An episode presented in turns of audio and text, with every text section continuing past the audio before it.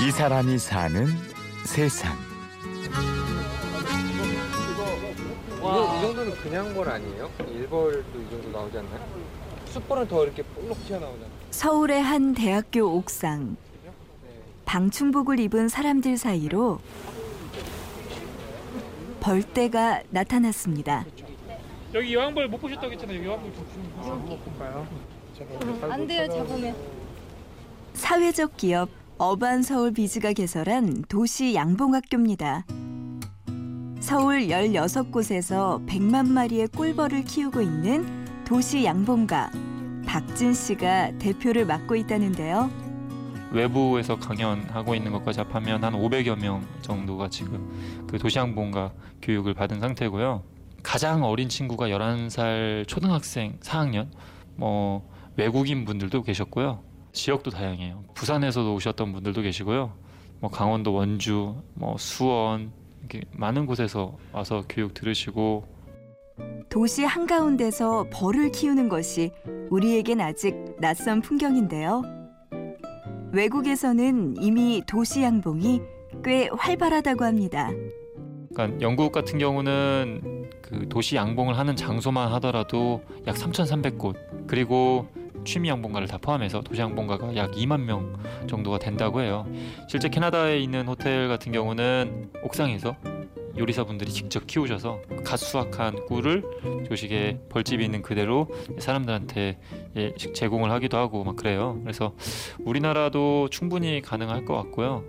호텔 쪽이나 이런 쪽 종사자분이 계시다면 네, 네 한번 시도해 보면 좋지 않을까요? 네.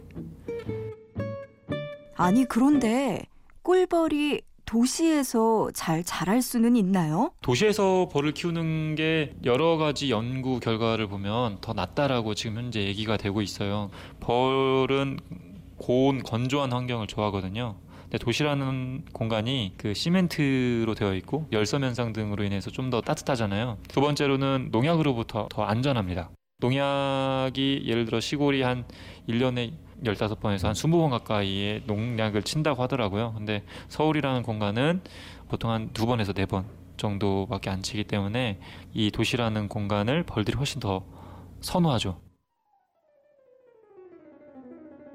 벌과의 인연은 우연히 시작됐습니다. 전 귀농하고 싶었어요, 사실은. 귀농 프로그램이 있었는데 그런 것도 듣고 어, 농촌 농업 이런 관련된 그런 학과도 편입해서 공부도 하고 그랬었는데 근데 이제 결혼을 하고 아이가 생기고 그런 부분들이 현실이잖아요. 이게 어렵더라고요. 이 귀농을 이제 할 수 있는 게 생각하다 보니까 오히려 역으로 그러면은 차라리 도시라는 공간에서 농업적인 부분, 환경적인 부분을 할 수 있는 게 뭐가 있을까 이제 찾아보다가 그래서 박진 씨는 서울 근교에서 텃밭 농사를 짓기 시작했다는데요. 나름 시골 출신이니까 씨앗 뿌리고 하면 잘 자랄 줄 알았는데 잘 안 자라더라고요. 그래서 그냥 왜 그럴까 왜 그럴까 하다가 예, 지나가는데 그 주말 농장 주인분이 요즘 벌이 없어서 음, 잘 안 돼 막 이 말씀 하시더라고요. 근데 그 말이 되게 와닿았어요. 그 말이 와닿고 그러면서 벌과 관련된 것들을 찾아보고 그 심각성에 대해서 눈으로 보고 우리나라도 2010년도에 낭충봉합 부패병이라는 병 때문에 토종벌이 8, 90% 가까이가 전멸한 상황이었었는데 아 이런 일이 있었어? 아 미처 몰랐네 이런 것들을 보면서 사람들한테 얘기해주면 참 좋겠다라는 생각들도 많이 들었고 그렇게 우연히 시작한 도시 양봉이 벌써 3년째.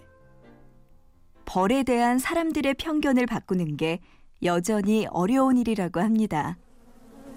벌과 관련해서 사람들이 가지고 있는 생각들이 많이 무섭다라는 부분들 있잖아요.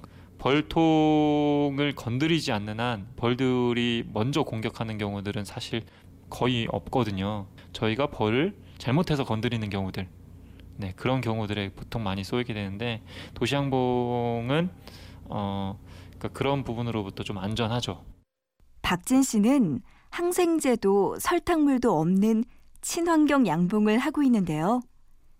벌을 키우는 건 꿀을 얻는 것 이상의 의미가 있기 때문이라네요. 어린이들 대상으로 교육 그러니까 체험을 진행하는데 초등학교 2학년 친구가 태어나서 벌을 처음 보, 봤다고 하더라고요. 저는 어렸을 때 정말 어렸을 때부터 막 날아다녔던 게 벌인데 그 도시라는 공간에만 살다 보니까 벌을 처음 보았다라는 그게 굉장히 충격적이었는데 벌은 환경 지표종이에요. 그래서 벌이 잘 살 수 있는 공간은 사람도 잘 살 수 있는 환경이거든요. 아인슈타인은 꿀벌이 지구에서 사라진다면 인류는 4년 안에 멸망할 것이라 말하기도 했죠. 또 우리 먹거리의 3분의 1 이상이 꿀벌의 수분 활동으로 만들어진다고 하니 도시에서 벌과 함께 사는 것은 결국 우리 모두를 위한 길인지도 모르겠습니다. 사실 그 벌 한 통이 우리가 보기에는 굉장히 미물이고 하나의 곤충에 지나진 않지만 그 벌이 있음으로써 자연스럽게 그 주변에 꽃들도 더 예쁘게 피고 과일이 있으면 과일 나무가 있으면 과일도 더 잘 맺고 자연스럽게 그 공간이 바뀌는 거잖아요. 그러니까 그만큼 중요한 존재니까 여러분들도 벌을 보시게 되면 예, 귀찮은 해충처럼 바라보지 마시고 좀 더 사랑스러운 눈으로 한번 바라봐 주셨으면 좋겠습니다. 오늘도 박진 씨는 벌과 사람이 함께 행복해지는 달콤한 도시를 꿈꾸고 있습니다. 이 사람이 사는 세상. 취재 구성의 김보람, 내레이션의 구은영이었습니다. 고맙습니다.